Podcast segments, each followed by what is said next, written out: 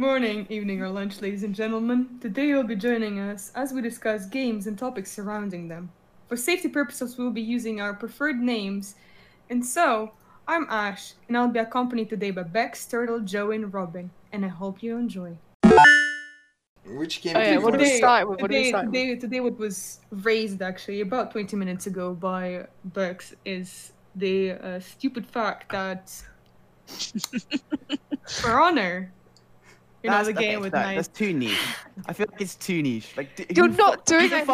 Nah, nah, dude, dude, dude, fucking Ubisoft, Ubisoft fucking game broken, breaking fucking news. No, it's like it's a minor bug in a small game. This literally sounds like Ash's re. Do you know what it sounds like? It sounds like bad, like task you get on that here, fucking right? post. Update on that fucking post. Someone just said same. Like that's all they said. They didn't actually fucking. No, no one responded with like, like great. So, what games are we talking about first? Because I feel like Valorant is a good choice. Valorant, I could talk more on though. So like, my personal opinion, I'd rather do ones I could talk about first, and then ones I could talk about. But that's literally just me. So, I feel like Valorant's actually going like their esports scene is actually really what's it called um I mean, developing really well. It is like, re it's, going it's, really well. That was yeah. Good. Like yeah. It, I feel like because I was watching the Masters the other day, and it's just like they've updated the U I. Everything's clean. Like all of the all of the screen that is used to tell the you know the viewer what's going on is you know used efficiently. It and is very like, the camera works really good. Apart from the fact that the maps aren't like you can see all the background of the maps. Unlike something like what's it called um, uh, League of Legends, where I feel like it's kind of. You, you zoom around the map as kind of like a free camera, and it's kind of you know looks very nice. And even though if you look at it from the wrong side, it's like you're going into like the, the like glitch dimension. But you know, it's like, yeah. Like, but apart from that, like it looks very nice. The thing with I think it also incentivizes. Yeah, there you go. We see the problem's already started. This is not great.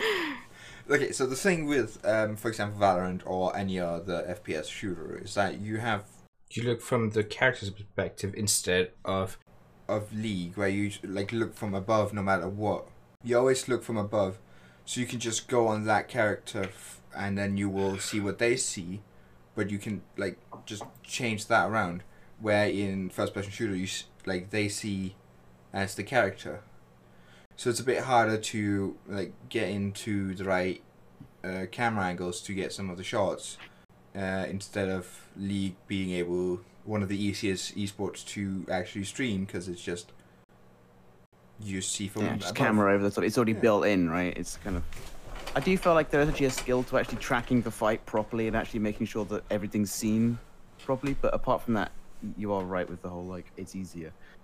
I think that's harder to do in League because League like you have all the separate lanes, so there could be like two fights happening. Like um during Worlds, there's been quite a few scenarios when they've been. The main camera's been looking at perhaps the fight top lane, but a fight has also come out bot lane, so then after the top lane fight's happened, they've gone back and replayed the bot lane fight. But whereas with Valorant, it tends to be, you know, you're playing as, like, more of a team, so there tends to very... You can have, like, one yeah. focus, you don't have to split off, you're not missing anything with camera action. And... I don't feel like you... Because I feel like in something like, what's it called, Valorant, it's more about, because of the way that it's, like, it's set in different rounds, it's kind of more focused on the individual plays of people and not the overall, like, strategy, right? Because I feel like it's kind of just like, oh, those are the entertaining parts. And they talk about the strategy in between the rounds and stuff like that, but they're not... They're going to replay something, you know, if it was, like, a you know, someone did a cool flick or if someone, you know, did a clutch or something, not if, you know...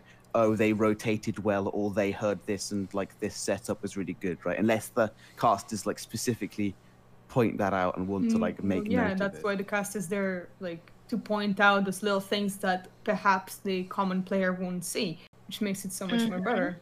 Yeah, I think if you want to compare Valorant, you shouldn't really compare it to League, because although they are the same company, Riot, right? But they are not the same genre of games, because F P S tactical is not the same as. Um, whatever League is, I'm not familiar with League.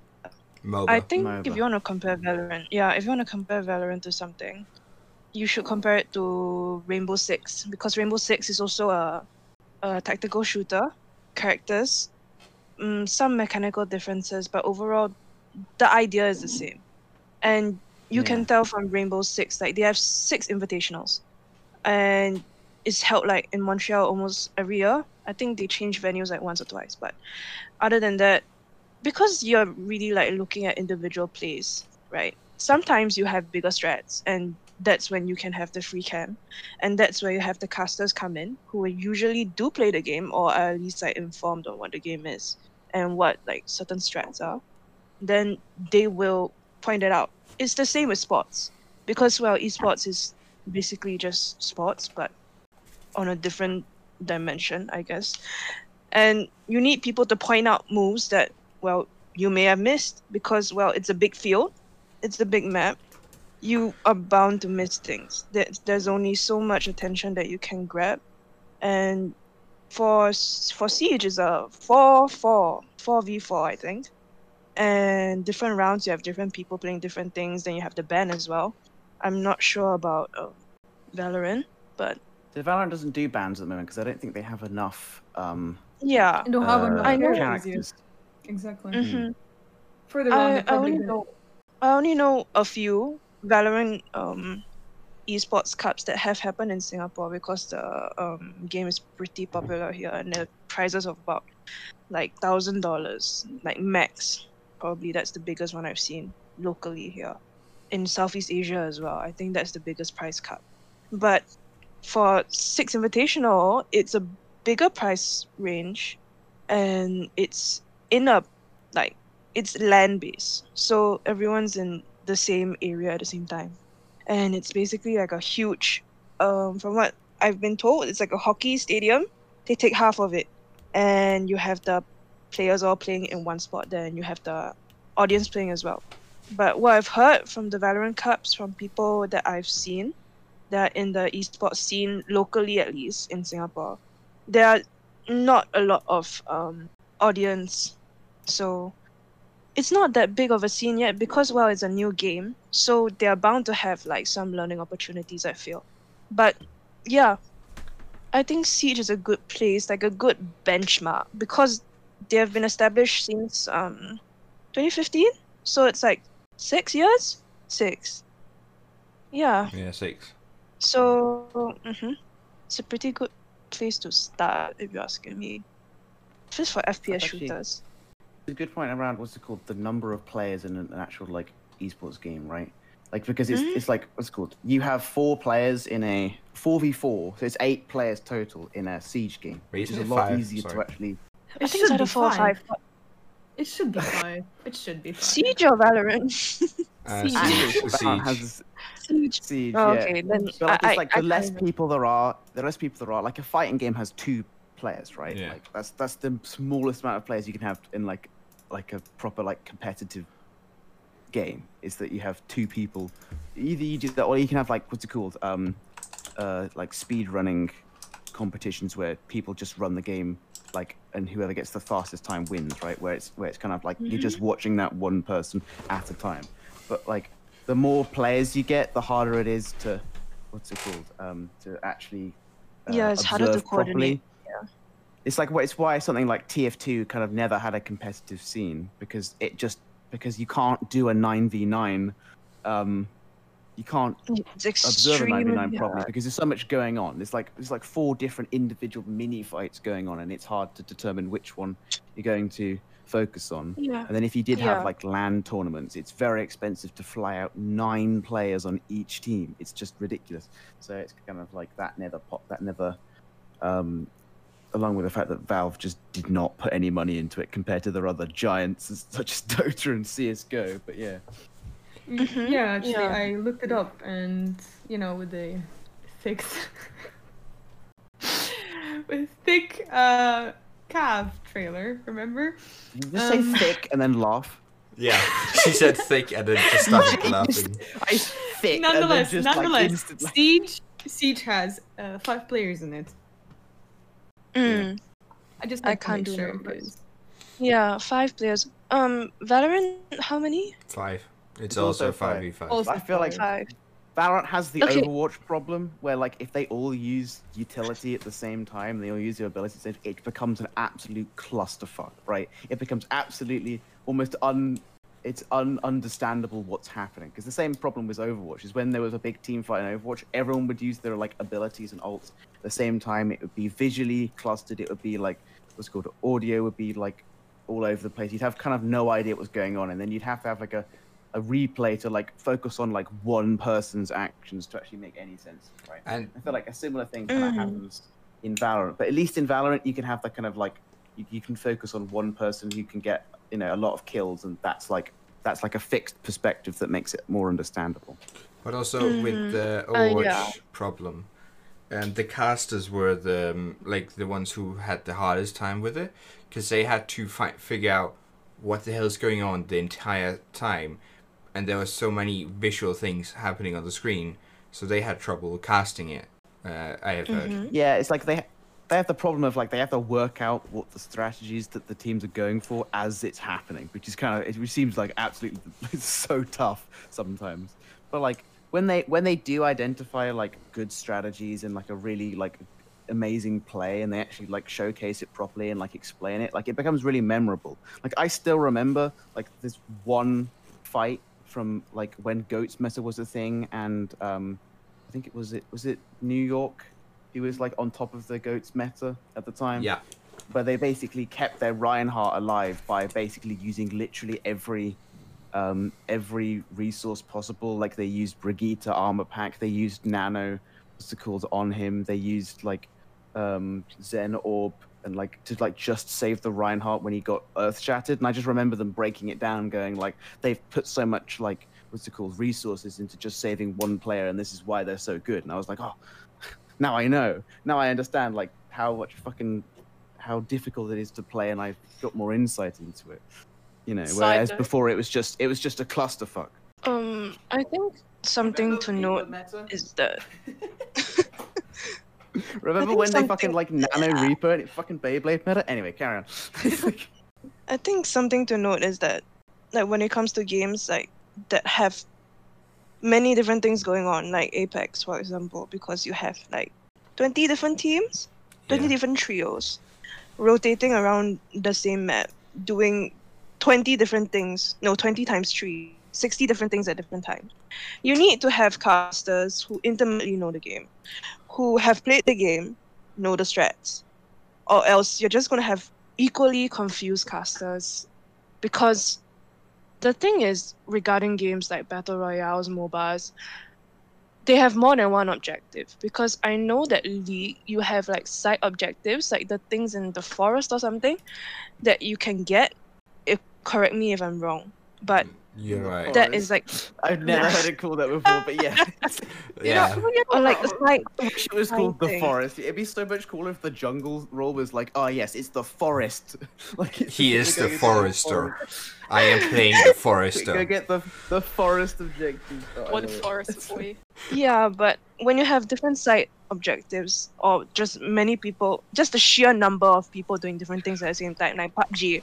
And um, Apex, you need casters who know the game. But for Siege, for um, tactical shooters, well, there's like a few strats maybe, but usually it's just revolving around the same idea of rotating, and then um, getting the enemy where you can. For Siege, it's just like placement of traps and stuff. I think that's the same for Valorant, placing of smoke, et cetera, et cetera. But yeah. There are some games that you really need casters who know what they're doing. Yeah. I, or not, I yeah, it would just, did... just come off as really fake, you know? I think the thing with um being a caster is that there's certain there's a certain level you need to be. I think, for example, in a game like League, where you can get into such intense team fights with so much stuff happening, you have to have that like ability to understand what's going on. You'd have to yeah. be at like quite a high level, whereas compared to like um a game like Overwatch, which is still similar, you still need to have like a very high understanding. But like there are people that have been like plat and diamond, but have coached like been on a coach for an Overwatch League team. So like I think like mm. it depends on the game, because again in a game like League, you're gonna have to be like a, a high, quite a high level with like to keep up with pro players and with casting. Whereas in other games, you may need, sure you're still gonna need understanding, but you might not need it to that level. So, um, yeah, it's like... Yeah, yeah. Ash. Yeah, go so ahead. The, exactly, the point that I wanted to bring. I'm I'm one of the people who don't really watch uh, esports, who's not really interested in that topic, uh, as much as everyone else probably in this chat. I'm not sure, really. But uh, nonetheless, for me, it was really hard to watch something like Fortnite, just due to the fact I had knowledge of the game, but it was so clammy and it was so hard to understand what's going on compared to League. And back at the time when I was still interested in watching Fortnite, it was the time when I just started playing League, and comparatively I had more better understanding on Fortnite than League of Legends, but I still enjoyed watching League more than Fortnite. Yeah, that's the thing, because casters casters are the people that introduce you to the game. Well, not really, but if you are watching the game, they introduce you to the strats that people are using. So it's kind of like, like a it's gateway. More content yeah. creators. If it's like if you're like if you do a lot of yeah, watching yeah. with YouTube and stuff like that, that's more of the thing. It's like, oh, there's a game called League. I'm gonna go, you know, check it out on YouTube first, you know, and then because mm-hmm. like the first introduction I had to. To League was the K D A video, right? Like the first oh, pop stars, like that was the first thing I ever saw, right? And then I actually looked into, like, I watched one esports thing and I saw some like, you know, like long spindly legged guy and I was like, what the fuck is this? And uh, so, yeah, I, I was Pretty like, this confuses accurate, me.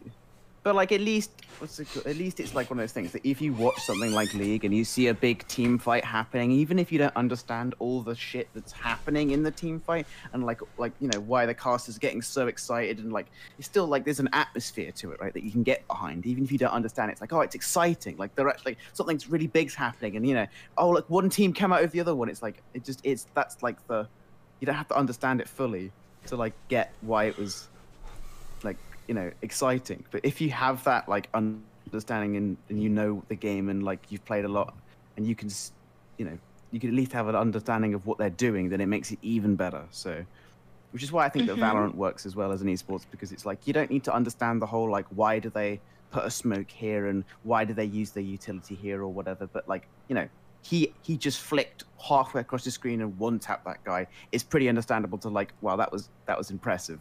Even if I don't play the game, like it's just yeah. Same thing with Siege. I actually watched Siege S I, uh, way back in uh twenty seventeen, but I couldn't get the game because the game was not free to play. I only got it like recently, and since then I knew that the the strat that people use is freaking a hole the size of your fucking eyeball.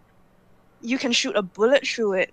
Anyone, you can penetrate through wood, anything, and they're just dead. That is that is one of the highest skill strats that you have in Siege. And I just understood that from the caster, who explained it so beautifully, which is just great. I don't even play the game, but I understand how this works, which is, well, a job well done, in my opinion. I think one of like the more interesting things about the cast of esports is the analysis that they do after. I think specifically in a tactical shooter such as like Rainbow or um, Valorant, well, it is like, like Beck said, like, oh, he flicked the side and did a really good headshot. That's pretty impressive. What I find more interesting is the in-depth analysis after. Like they placed their smokes where and it did this, it denied vision, it helped them push into sight, et cetera, et cetera. Because in games such mm. as like Valorant and Rainbow, you have so much utility that like. You watch a professional player play, they can do so much stuff with it that like people at like low levels didn't even consider doing, and like the casters help explain that, and then like there have been multiple times like, oh, that makes sense. And then people like, I'm gonna take uh, Sova as an example from Valorant. People I've seen like um I was watching Valorant Masters, I've seen people do insane lineups and Sova that I wouldn't even consider doing until I saw someone do that. So I think watching yeah. the explanation and breakdown of how professional players use that utility is very interesting. But also, mm-hmm. if we take League, the casters in League, um, some of them are um, previous pro players, so they already have the high level. They're already at the high level.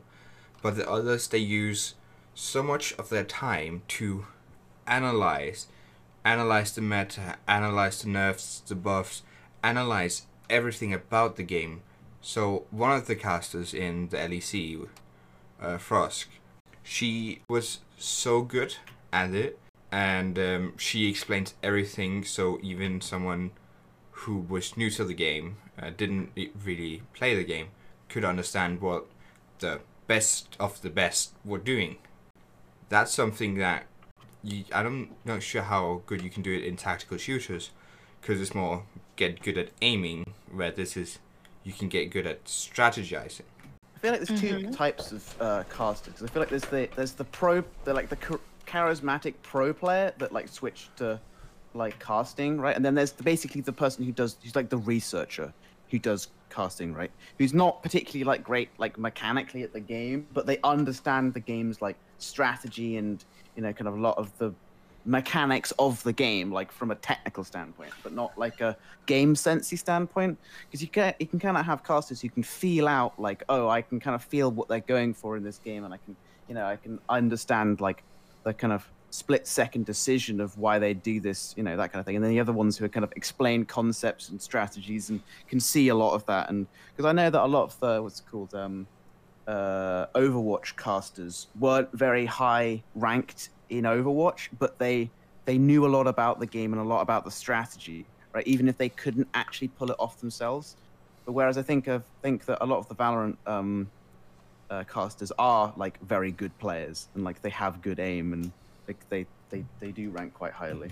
Because I do feel like you can learn a lot more about a game if you watch someone um, if you watch someone talk about it who actually has like a really good grip on it. Like you understand more than like the game could tutorialize to you, you know?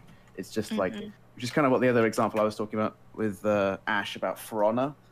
Basically, you can't you can't play that game properly unless you know how to parry, and the game just does not teach you how to parry, right? Like there's only, if you watch a few, what's called introductory YouTube videos, they give a way better explanation of like what parrying is in that game compared to anything else, so. There's also, this begs the question actually, the, the playbook or how you're supposed to play, a theoretical like map of how you're supposed to play, and how things actually turn out in the game.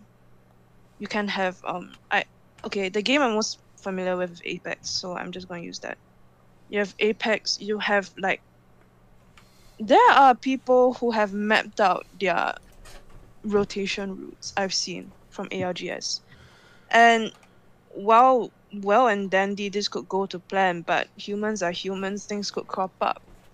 You can know your paperback really well, you can know the theory, you can know the best way to rotate and everything. But there's still like an unknown factor, there's still R N G, loophole, everything that you have to take care of. Yeah. So it's adapting, and also knowing the game as well, I think. Did I go off point? I feel no, like I went no, off point. No, you did. Didn't. You didn't go off point. No, it's okay. So, if we go from that point, League of Legends, you have the playbook. You have teams who go by the playbook. But then you have teams who, like, take the playbook and rip it apart, Shut burn it, ass. and, like, put it back together. And they still do oh, really they're, they're well.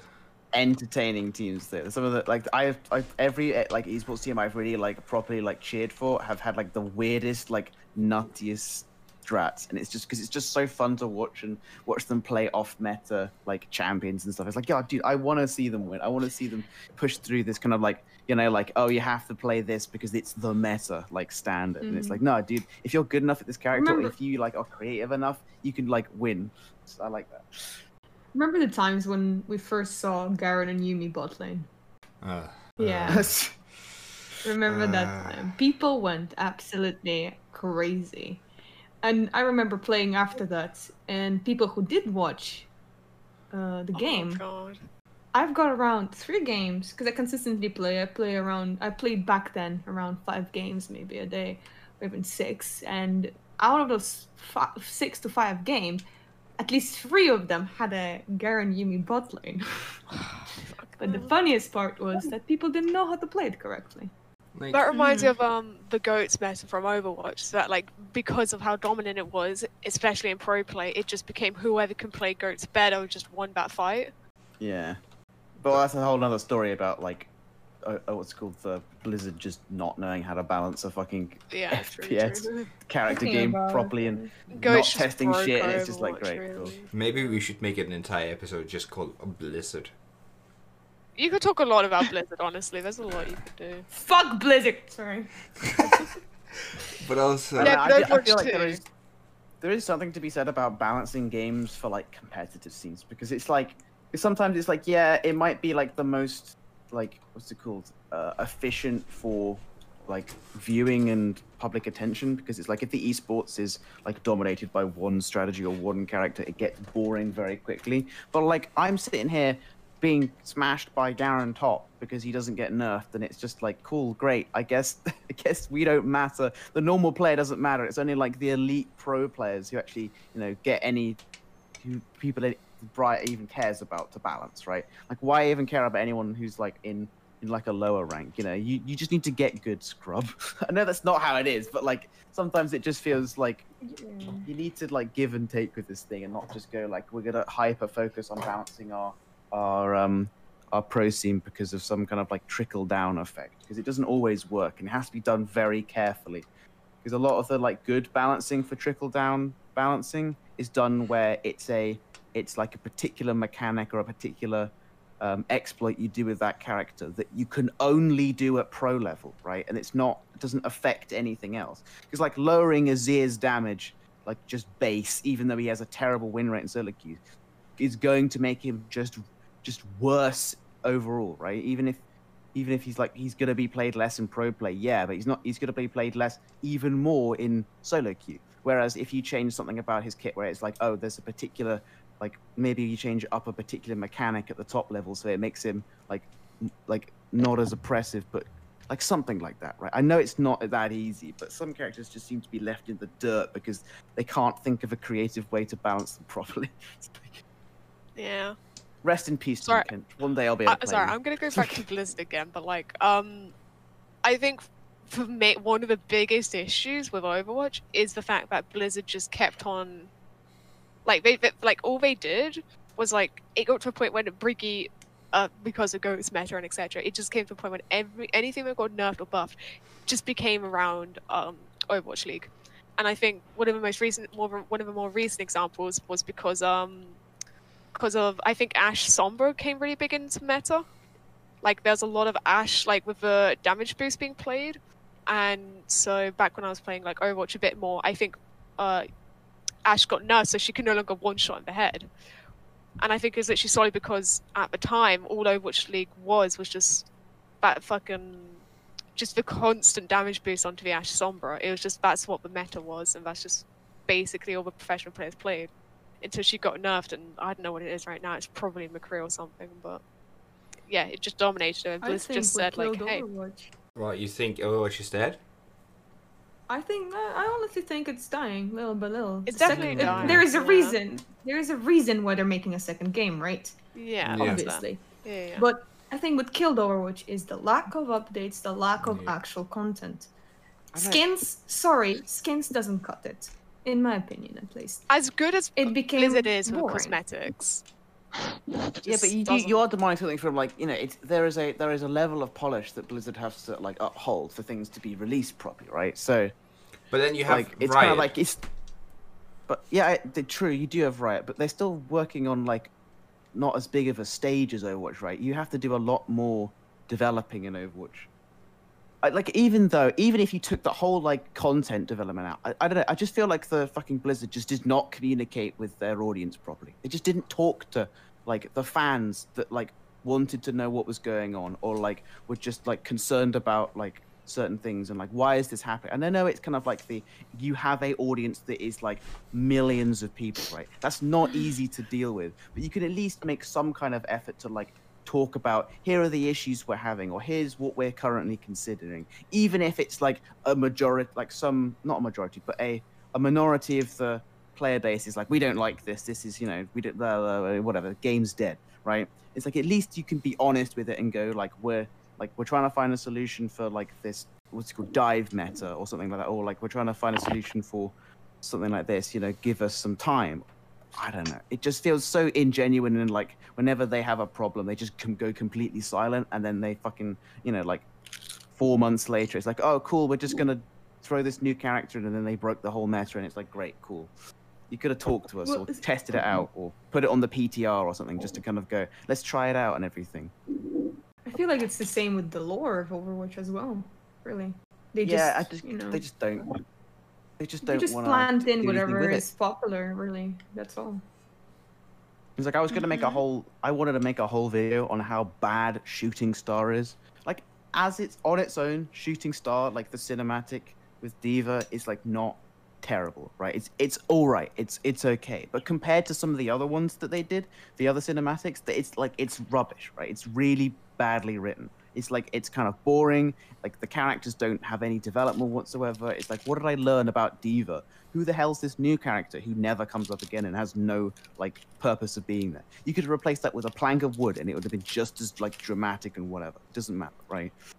And it's just like, and then it's kind of like, oh, now we're not going to do any more until Overwatch two, and maybe hopefully that will be the game that we actually wanted to make in the first place, but probably Activision got in the way of. It's like it's like. But also, that's the thing. We have Blizzard who does that, all of that, but then you have Riot. You see Senna. She was put into law a long time ago, and then she she got released. Most of the things they have in the law actually come back again. I would because say they do well, good, good at that. You got your time to talk about esports. Let me talk about lore. Yeah. go, go. Go ahead, Ash. Ash. Go ahead. Well, yeah, so, I don't know how to say it, like, how to say it better. People just write better. That's it. They just yeah. write better. The yeah. characters are more interesting, the world is more interesting, their concept artists are incredible, absolutely mm. incredible. The world building is rich, and they can just do so much with it as well, compared mm-hmm. to Overwatch, where they just have, yeah, they already build the timeline, right?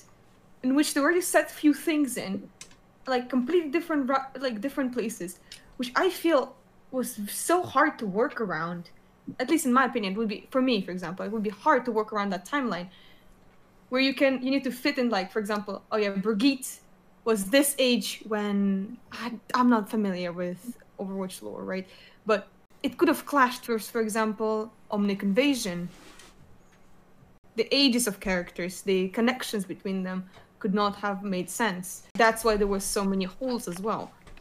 Compared to League, where they leave little hints, little hints, right, in every character's story, which can mean something, but as well might not be brought back again if they don't want to.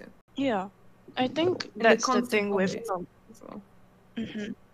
I think that's the thing with um, with with with games that have an like. A subplot, I think it's called, that runs like behind, and I think that's something Apex did very well as well. It's uh, you have the game, you have the battle royale aspect, you have the blood sport aspect, but you have the stories behind them. You have Watson being an engineer of the games. You have um, Bloodhound away from home trying to find something.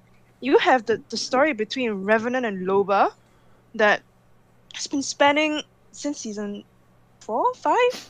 Like, oh, almost almost a year yeah, since that like started and kicked off. And then you have Horizon, which was very good, by the way. I think the, the story for Horizon was very, very well executed, very, very well wrapped within a season. And...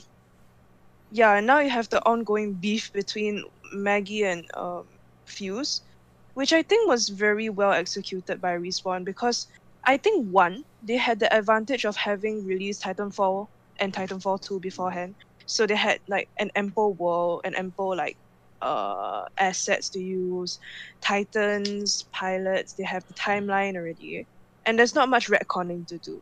Whereas there's like um, Overwatch that has like Like the story is an afterthought, you know? You can tell that the story is an afterthought in um, Overwatch, because even I, as someone who plays the game, not much, but interested enough in the lore, is a bit confused over the timeline because they keep retconning things.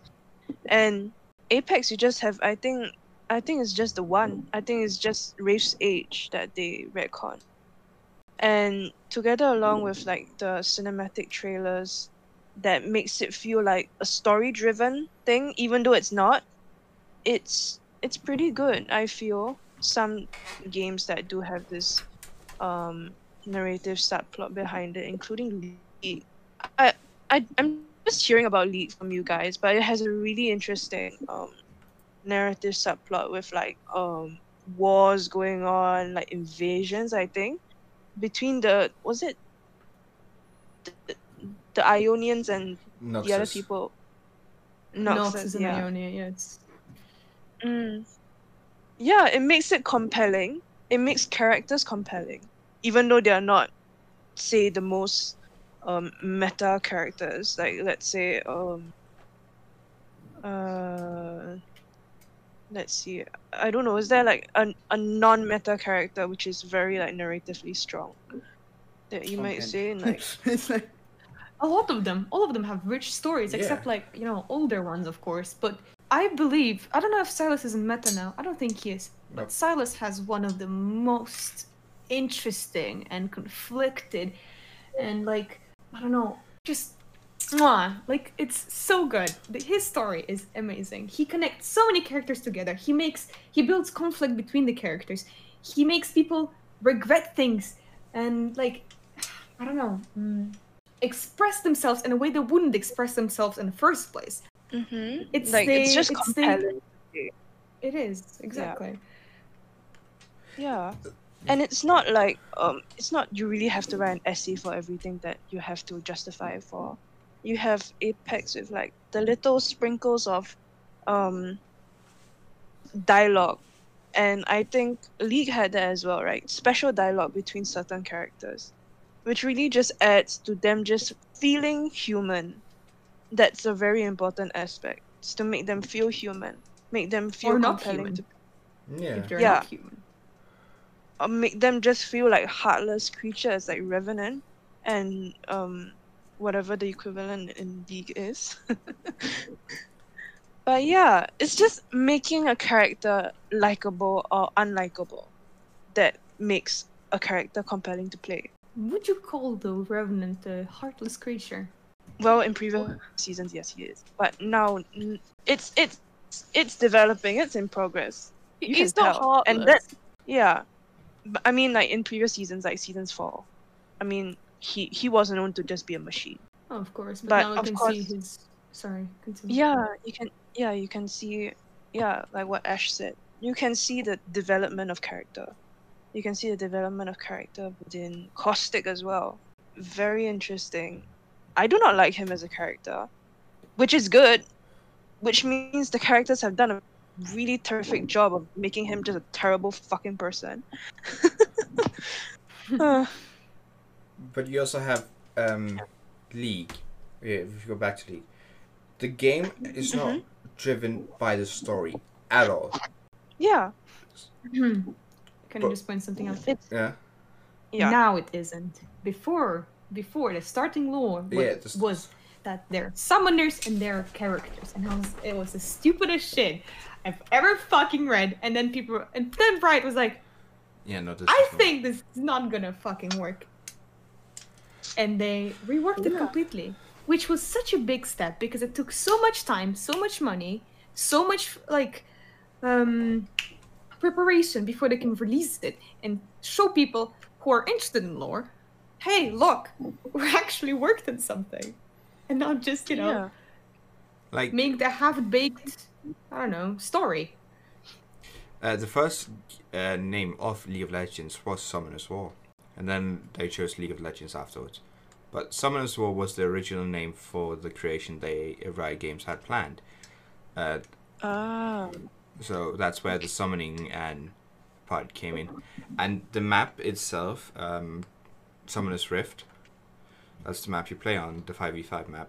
Um, it is the battleground of these unhuman creatures or whatever, like there's also humans obviously, but where they just fought out a battle with people who controlled them. That was most of the story. Mm-hmm. But then they yeah. changed it so that you actually had a world behind it. No idea how mm-hmm. the, f- the, the the game itself, like the aspect of that comes into story anymore. Because why would people be five v five fighting on a map in the middle of nowhere? No idea. Yeah, I get that. It's like, it's it's just a whole different ball game from, from changing from um a game that is like, how to say, narrative driven, to a game that is narrative driven but not so much, you know. It's like it's like a it's like a little side project that we have, not really like the main thing that you should be focusing on, but if you focus on it, there'll be good tidbits for you that come out of it. Yeah. Yeah, I feel like that's an incentive for people to play as well. I think, yeah, I I, I got into Apex Legends because I was interested in the lore. I, I saw the Revenant, um, I joined in Season four, I saw the Revenant video, and I was like, intrigued, who is this man? This robot man? I want to know more. That I played the game. And never yeah. thought I'm going to hear that from your mouth. Robot man. Who is that man? I mean, who's that man? Oh, who's that man? You have compelling villain, villain. You have compelling villains, yeah, and well, compelling they are, yeah. Like like uh, Christopher, what's that?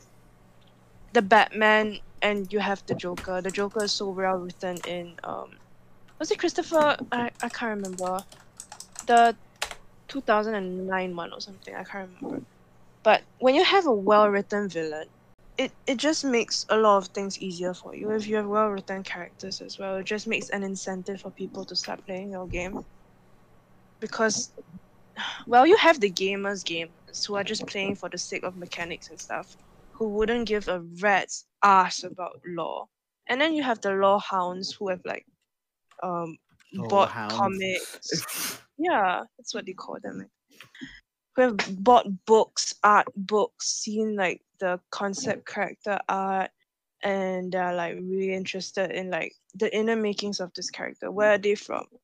What is their story? I want to know. Which is like great. I think just adds a whole new dimension to like video games in general, which is very good. From from single player campaign games like C O D, now you can have like multiplayer, and you can have campaigns in them as well. It's kind of like the whole thing that like people just expect more from these kind of games. They want to have like like a community to build off it, right? They don't want to just yeah. have like the old days of something like Quake, where it was just it was all built on the mechanics of the game and not really to do with the actual like story of Quake. Who like who knows what the story of Quake is? No one. But everyone knows about, you know, the kind of the particular mechanics and like the bee hopping and, you know, the insane projectile like shots people could pull off and stuff. That was the entertaining part of it. Same with kind of Call of Duty. I feel like Call of Duty's kind of mm-hmm. falling off, like, mainstream, not not exactly mainstream, but, like, what's it called? In the sense that people aren't really making a lot of fandoms around something like Call of Duty just because it's very kind of based on the gameplay or aspect of it and not really on, yeah. like, the characters. I know there are a few, like, fan-favorite characters in the uh, story, but it's not like, you know, the person you play as is particularly interesting or anything. It's like, yeah, it's like... yeah. It's kind of where stuff like it's... mains come from, you know. It's like, I really like this character from this game, so I, I, I you know, and I, mm. I want to main them because of it, that kind of thing. It's like, and then you put more time in and you get invested in them, and then, you know, when a new skin comes out, you're more likely to buy it or something along those lines. So there's like, you know, there's there's incentive for both sides to do it, right? Because it's just like, you know, for the for the player, it's I get more satisfaction with playing this game and this character, and it, it you know, I, I really enjoy it. And then from the developer side of it, it's like, yeah, we, you know, we we get more player attention and, you know, build a bigger community, and then, you know, in in turn can make more money off it. So mm-hmm. yeah, I think, I mean, right now in this economy, which game company isn't really out to make money? Like, but if that's no. your main goal, then you don't ever you don't ever innovate, right? You just sit around and you just um. You just like think uh, of money. Just make the same stuff, right? You just make the same stuff. You don't ever like do anything new, which is kind of why I feel like this whole like ban. C S G O, yeah, it it's been the same game for fucking ages. It's like it doesn't ever change. It doesn't do anything, right? And then mm-hmm. you have something, but it's, which is why I go back to the mod point, because I think that the reason is that as soon as you put mods in it, it's kind of just like, oh, this is what the game could be. I mean, it's like, why yeah. am I playing the base game when I could be playing this way better version because of this mod coming out? That's yeah. another yeah. reason. Just like, it's, it, there's, there's yeah. less control over what your players expect. Because if your players expect, like, so much, like, more from your game than you really want to actually invest in it, then it's going to be difficult to keep them not from getting pissed off, right? It's like, mm-hmm. so that, that's another reason I think that mods are fucked over. It's just... Also, um, my cousin, um, one of his friends, uh, made mods for World of Warcraft. Blizzard mm-hmm. saw this and actually offered him a job. So now he works for Blizzard yeah, in the like, World of Warcraft department. Blizzard. That old Blizzard used to do that all the yeah. time, where like if you if you clearly had talent in like in the industry, they'd hire you instead of just like anning you, right? Yeah. But also, yeah. it, it, he had a passion for the game. He liked the game, and he saw some areas where he could improve it or where he could change something. And then when he got hired, he got to do those things. He still had the passion for the game, and he could change the things he wanted to. He could sit down and talk to the other people who worked with uh, World of Warcraft to see, this is the things that we should change from a player's perspective. And they actually did it. But now you can see with Riot, they don't really have that aspect of things. They listen to players, but not as much as some other people uh, do. But they listen to players on um, what they should change and what could be better, um, graphics-wise. Uh, bugs, bugs are actually a very big thing Riot focuses on. Because if they have a bug, it's either going to be fixed in the next twenty-four hours or two days. It's it's gone. But it's like, like it, but there's I feel like there's character like favoritism here, because it's like yeah. Daisy's been bugged for fucking years, and it's just okay. like if there was any any kind of if there was any kind of bug like that on like Yasuo or like Thresh or like any other like popular character or like Lux, they'd like fix it immediately, right? Mm, yeah. It's like they're like, but like it, because if it's a character that it's not part of the favorites and like it's like that they don't have any incentive to even attempt to fix, it, you're just gonna be put on like the back burner, right? You, no one really, they don't really care, or it doesn't seem like they care, right? That's what irritates me.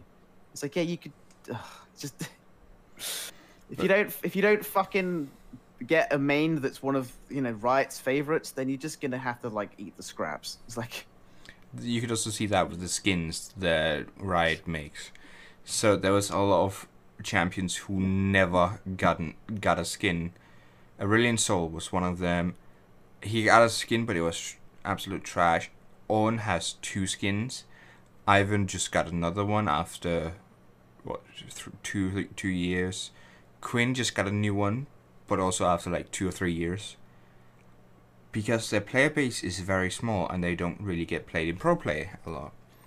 And when they do get played in pro play, it's for a week or two. Most two weeks where that patch is still open, because then they will be broken some way, and then they write nerfs what make them broken so they don't get played again. That's the problem with the less played champions. You you see them once in a while in pro play, but that's it. Because of that, they don't get the high the attention of the players who don't watch the big uh pl like who don't watch pro play. Uh, who watch pro play. But I feel like if they, because I feel like they took, they put a lot of time into like balancing the popular characters, right? Yeah. So that they are like, they are in some way always viable, so that they can continue to be popular, right? Because you know, there's an incentive to keep them popular, so that if they have a lot of skins that you can buy for them, that you're more likely to buy another skin, right? So, but I feel like if they just put some time into making some of these like underplayed characters like more like viable, like fair, in the sense that like, because sometimes it doesn't always mean like viable doesn't always mean like popularity or like it, that it's going to be fun to play, right? Because it's like someone like Poppy is like balanced, but like she just takes so much work to like to get to actually work properly, right? It's kind of like you need to, same with someone like Aurelion Sol, in the sense that like you can kind of say he's like balanced now, but he takes so much work to learn how to play that most people just don't want to play him, right? Whereas someone like Yasuo, I feel, or like Yone, you don't, you can get some moderate success out of him without learning his whole kit like really well and playing like a load of games. Like you go and play Azir, right? You're gonna have to like basically int for about thirty games before you can actually play that character properly. Yeah. It's just not, it's not fun, right? It's it's just in the sense, but like these other characters like Garen and stuff like that and Darius, you can kind of just get success on because they're just like, they can just do damage and you don't have to do much to get that damage. I don't know, it just seems like maybe you could try and change up these characters a little bit or think them over to kind of go, how do we make these characters more like interesting for people to play or more enjoyable for people to play. But I don't know, because is there the other argument with someone like Azir where it's like, you know, it's it's okay to have complicated characters and characters that not everyone's going to be able to play like like successfully, but then, you know, they turn into balancing nightmares and blah blah blah, right? So yeah. It's like I love I love Tom Kench, I love his character, I like his playstyle of, you know, saving teammates by eating them and stuff like that, and, you know, getting them out of the line of fire. But like, because of his passive, like you literally just can't play. They can't buff or nerf him like at all, basically. Or they can nerf him, but they can't buff him because he might just go back into competitive play immediately, right? And it just sucks because it's like, yeah. Great, now that because there's the threat that he might dominate the pro play, I don't get to play him at all. Even though it's like, even though the pro play is so like distant from the game I play that it's almost like non-existent, right? It's just like, I don't know. It just seems, it just frustrates me. Like, why can't they just do a rework on a character like that who's been neglected for a very long time instead of going like, oh, let's give Xin Zhao a mini rework instead.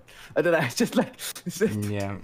But you yeah. have the same with Overwatch. There's characters that don't get played at all because they have. And then you get someone like Torbjorn who becomes Torbjorn becomes like a fucking yeah. just meme character. But that's the point with general, like, characters who have, like, can do some of everything are always going to be popular in games. For example, Jet, no matter what, she's popular. This uh, is where we get into the, the, the generalist conversation. Yeah, but it's... Well, yeah, because... Yeah. It's really stupid, because you can't have, like, a um, character who specializes in one thing be good. In, like, they can still be good, but it's not like, oh my god, this is the best character ever, because they can just do one thing, where you want character who can do a lot of things and more rounded well, out. Yeah, that is just going into like the generalist debate, because it's all about kind of like um how do you balance it between having a specialist who who like is good at their specialty without having it be like oppressive, and having a generalist who's, you know, who's not just good at everything, right? Who just overtakes specialists because they're just good at everything, right? Like, I feel like, because one of the games I really like and really enjoyed because of its class system was World of Warcraft Classic, right? Because, yeah, it did have its characters that just were not as good as some other characters, right? It just, there was definitely, like, a hierarchy or a tier list of characters. But, like, every class had, like, its unique aspects to it, right? Like, there's something that only that class could do. And even the classes that were, like, not very good, like Druid and stuff like that, still had like a place in in the game. There were some, like, you know, dungeon runs that you could only do with like Druid, like, compared to anyone else, and like you could use that to, like, you know, find success, right? So it's kind of like where you have games where a lot of uh, people will like the main like classes that can do a lot or have like a generalist aspect to them, so that even if they get buffed or nerfed, they're still generally useful because they can, you know, they can adapt better, right? Whereas someone like a specialist, like, let's say um oh, who's Euro. like a, like Xerath, I guess, or like Euro. Well, it's kind of like Viper, right? Because Viper is yeah. one of those kind of um, characters that is so specialized to like denying vision that if, if they don't deny enough vision, they're just not useful as much as like, I could just play Omen instead because he's got he's got a smoke and a flash and they're refillable and it's a lot easier to place them, and it's just easy. And you can also um, teleport around, so you can get other places uh, where Viper can't. So it's yeah, it's really... just like I'm like. Yeah. Every other smoker has a like basically a point and click smoke where they can just they can go, I want my smoke right there, except Viper, who has to fucking throw it. And it's just like, it just seems like completely like outdated in that way. I don't know, it's just it irritates me because I feel like a lot of games do end up becoming like generalist um fiestas, and then all the like specialist characters that they've designed over the years either like come into relevance for like one one meta and then just fall out again, or like they just never reoccur, right? They never reappear. Like something like T F two kind of had a similar issue, where like the original game was based to be like a nine v nine where you had one of every class, right? And then it just ended up being a six v six instead, because you basically just ended up with all the generalist classes being the only classes you could play, because when you need to attack and defend on the fly, having like a specific, a specifically like defense-oriented class becomes a hindrance, right? Mm. Yeah. Dude, I fucking want I want T F two's competitive scene to come back, dude. I fucking it would it would have been so good. I saw a whole like what's it called video about the fact that um about how um it's almost like adapted free sports, and if if like what's it called um Valve actually just tried, it would probably be quite successful. Because like a lot of the Overwatch pros basically said that if T F two had like a functioning esports, they'd way rather do that than Overwatch. And it's just like it, it just irritates me. The T F two actually, oh, there, there is teamfight tactics. News. No, not teamfight no, tactics. Not. Team Fortress, Team Fortress two. T Team Fortress okay. two. Yeah, there is. It's the it's the granddaddy of character. Um, what's it called? Um, class-based games, basically. Yeah. Yeah. And it, uh, it's way yeah, ahead it's, of its I time. Think, I think, mm-hmm, it was the blueprint, I think, for such um character-based games. I, I, I think I'm not quite sure about that. There might be stuff before them, but I'm pretty sure. T uh, sorry, there are a lot of T Fs. Um, Team Fortress was the one that took. Make it take off, I, I suppose, in a way? Yeah, they did. I, I think... But there's actually some news on Team Fortress, by the way, which is that um, I think it's a C S G O, like, competitive, um, like, group. Is basically, they're building their own, like, server um, on Team Fortress two that has, like, it's almost like a um, a ranked version of um, of the casual mode. Because right now, the casual mode in T F two just has not, like, no... No. M R stuff. It just it just matches random players, right? Because that's the time it was from, where you just matched people, and uh, and like it actually seems to be like a way of doing what fucking Valve just won't do, which is just like actually modernize their game. Like it just seems they just fucking abandoned it. But same, you can also... same with fucking Heroes of the Storm. Fucking bless its soul. I can't wait for them to get copyright striked. I said I can't wait for them to get copyright striked. Uh, no, uh, no, they can't. They won't get copyrights. Yeah. It's Valve. They're not. They're like the only ones left who who don't mind like modding in their games. I feel like uh, they League... kind of like that's that's like, that's where the whole fucking Valve company really came from, was just like mods, right? That was like the whole stuff. Like they had the the Source Engine and stuff, which was the like yeah. the so many games have been made out of Source Engine. It's just unbelievable. But also, you can also see. Um... Games who have the big competitor scene like C S G O, League, you can't mod them because mods would be cheating. So that's one way of like saying well, mods can't be used here, but where people like more casual games such as World of Warcraft, T Teamfight Ta sorry, geez, Team Fortress two, Team Fortress two, how dare you? uh, can no, be mod. I, I said Titanfall. Titanfall. Can you mod Titanfall? Um, Probably. I'm not sure about that, but go back to what you were saying. Like, they can't be modded because the mods. I mean, League has the, a skin mod, which is stupid, but it's with the Yasuo wheelchair. Yeah. Uh, at one point, there was a LeBlanc waffle. Like, I'm not kidding. She was legit just a waffle with sunglasses. Like, that's the only mod Why? League has ever had, really. Um, you have second, um, second-hand um, software that can change how you, you view how you the camera is on, like, what is your character. You can change the um, sky, the size of the map, because in League, the there's nothing above the map. It's just a black hole, and the side used mm-hmm. to be the same. A void. But some people made sec uh, made some software so that the like above the map was a sky, and you could put in what you wanted there. Uh, the sides League put in some stuff themselves, and like, but it all came from secondhand stuff where people were passionate about the game, who then decided to create this. The same with there was a software where you could change how you had your camera fixed on your character. For editing, yeah. making montages and stuff. League bought this software and the other software with the sky, and implemented it in their um, professional games. So, this is why I think something like modding is like use is like an actual like benefit to like developers, yeah. right? Because I think something like what's it called, when Overwatch released their uh, what's it called workshop. Uh, the first thing that was basically made in that was gun game. Like that was the one of the first things that was made in there. Right, and it became really popular, and then and then Overwatch like actually implemented it into into their like normal game, right?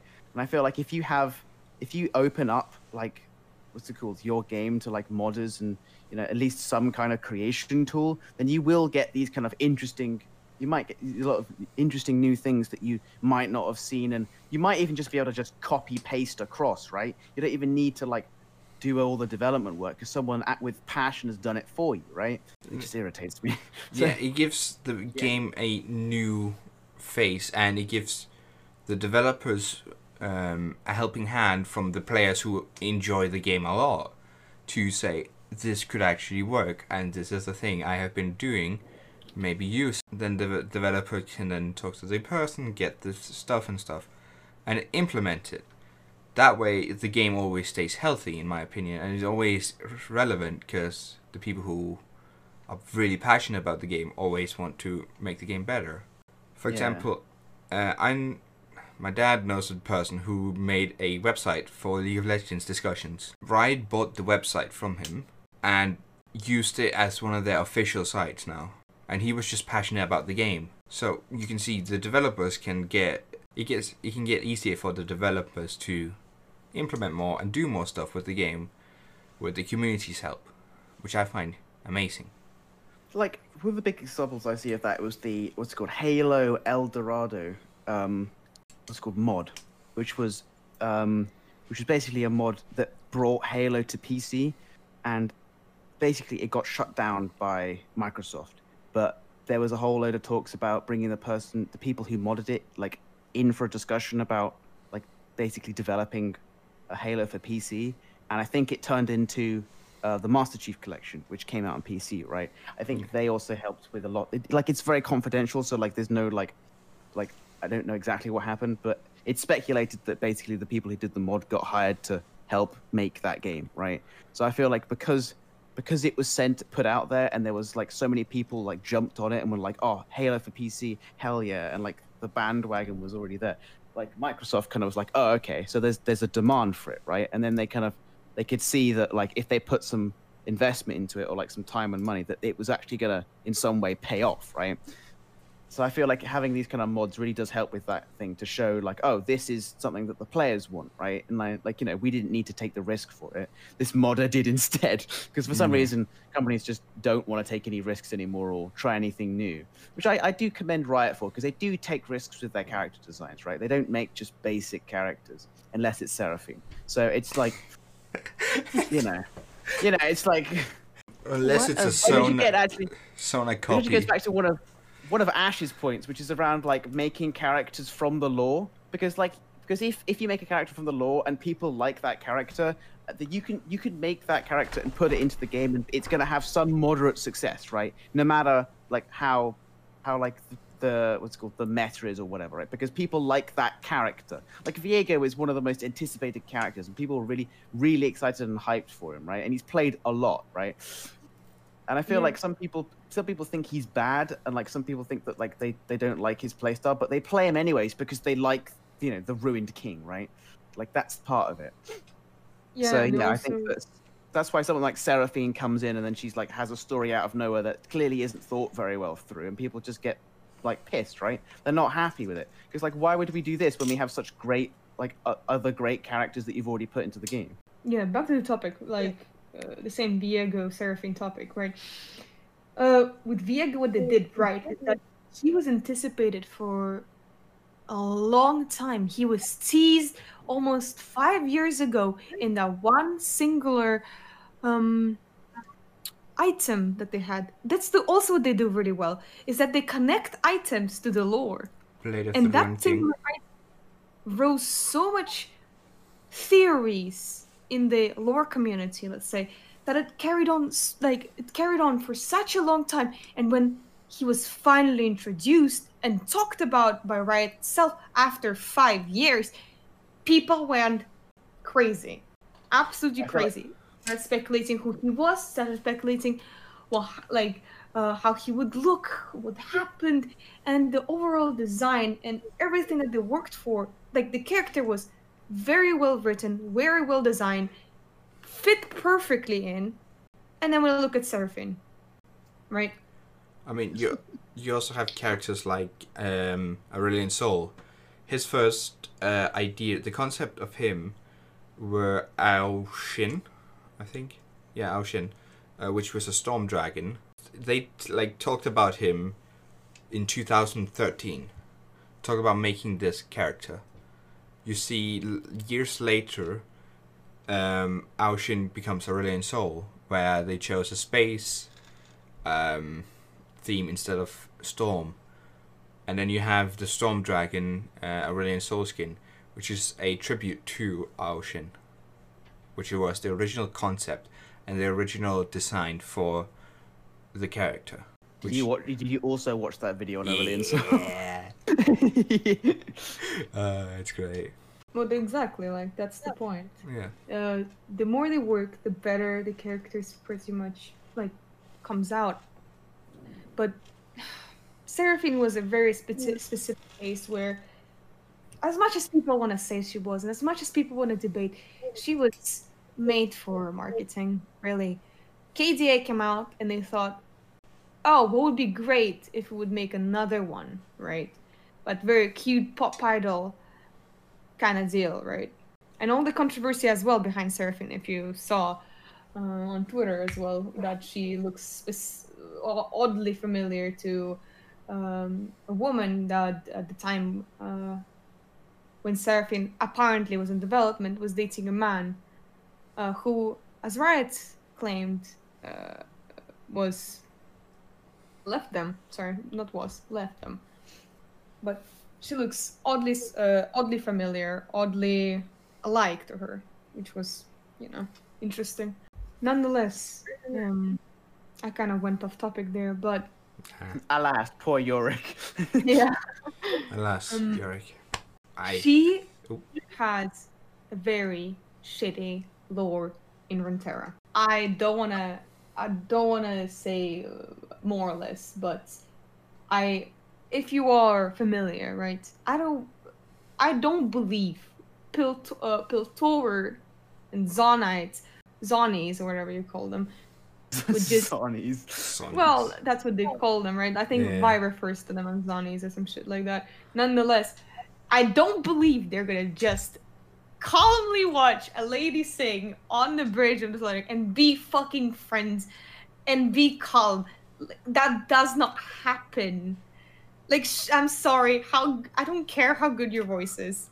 A hundred years upon fucking hundred years rivalry does not just be like solved by one girl, I don't know, with incredibly good voice just singing.